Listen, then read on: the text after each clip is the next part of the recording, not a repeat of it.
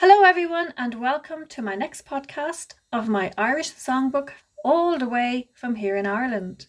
So my name is Fiona Dalton and I am an Irish professional singer and qualified tour guide, bringing you both our beautiful Irish music on these podcasts and exclusive virtual tours of my lovely country direct to you there in the States via our partners at Austin Ghost Tours. So do check them out as the tours are just being launched. I do hope you enjoyed my first couple of podcasts. You can still listen back to them if you missed them. I performed two of our biggest songs from Ireland that are firm favourites, the superb Whiskey in the Jar and the melancholic Fields of Athenry. So if you missed them, I recommend you try and listen to them back. It's well worth your time and effort to check them out and you will definitely not be disappointed.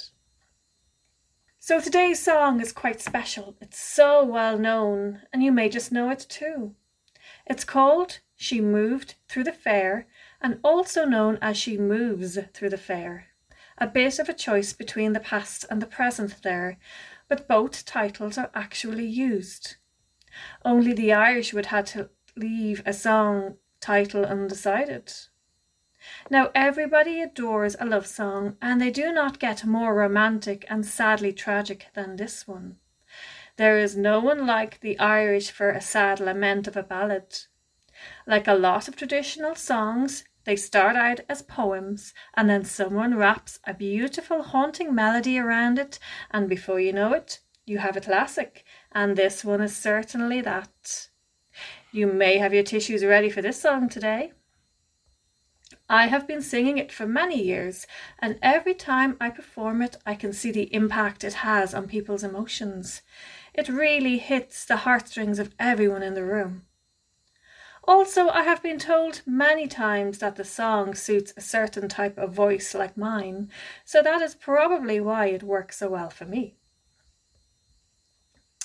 Its origin has a bit of an American connection too, you will be surprised to learn, as the Irish poet and playwright Padraic Colum from County Longford, not too far from where I am talking to you today, he initially wrote the poem the song is based on, and here is the interesting bit, that he actually emigrated to the States at the start of the 20th century, not long after creating it, and lived there for the second part of his life until he died in 1972 at the grand old age of 90 in Connecticut actually, after teaching and writing there too for the rest of his days. There must be something in the water up there that's good for your health. He wrote this one however, quite early on though, and it was published in his 1916 book of poetry.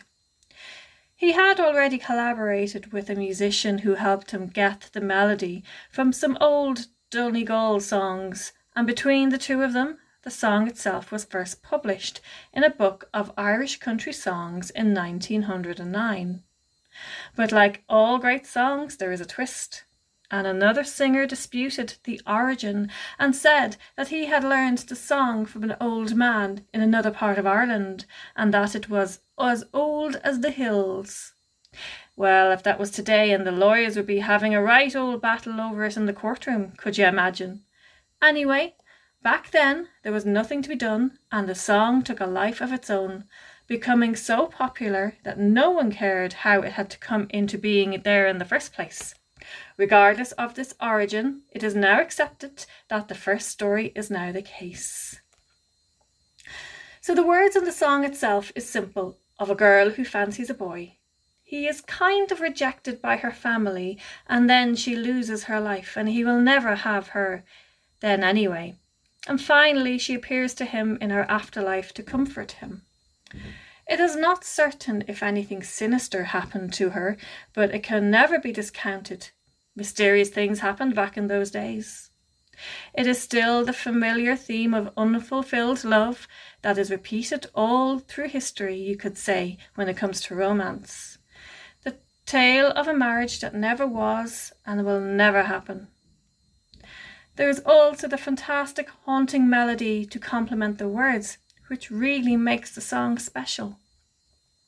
In Ireland back then, and even our bit, it was very important to marry up the social scale or to your equivalent class, but at least never down a notch, which was seen as a slight on any family to have their daughter not attract a good man.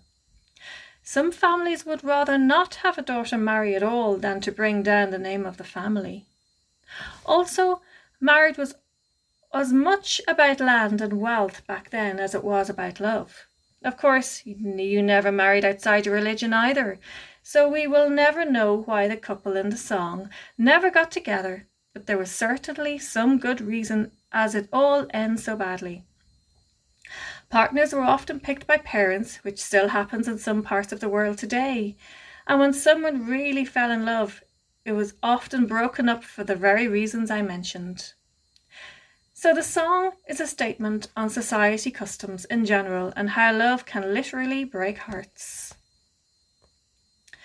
Recording-wise, there are even more disputes on a version calling it Our Wedding Day and another called I Once Had a True Love, with many different verses and words, but I prefer to stick to the original.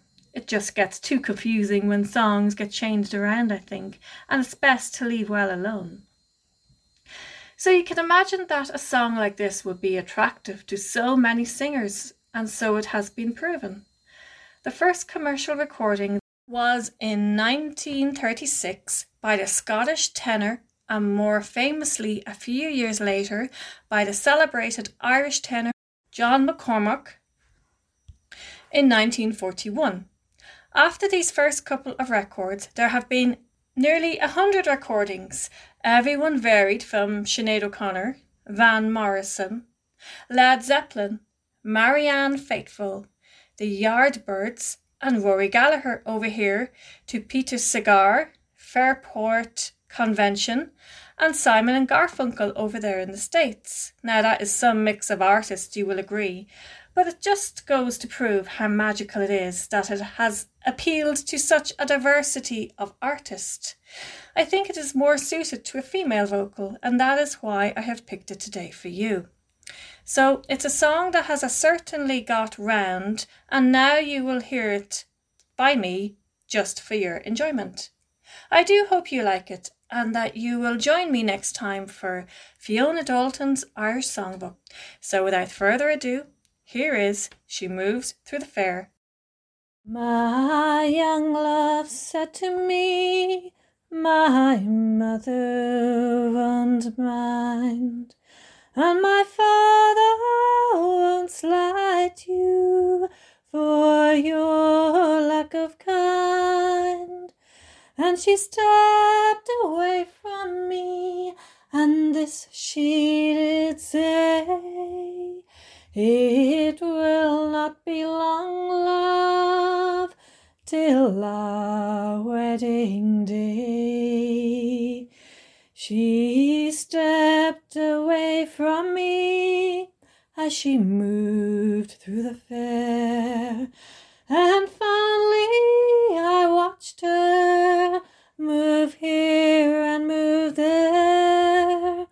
Then she went away homeward with one star awake, as the swan in the evening moves over the lake.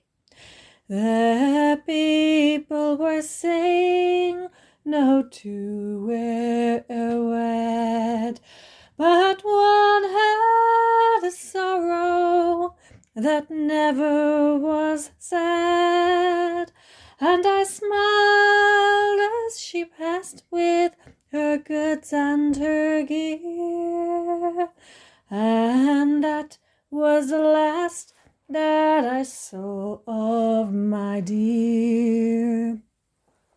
I dreamt it last night that my young love came in, so softly she entered, her feet made no din.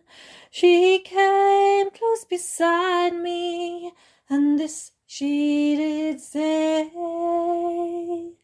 it will not belong, love, till our wedding day. Thanks again, and see you all next week.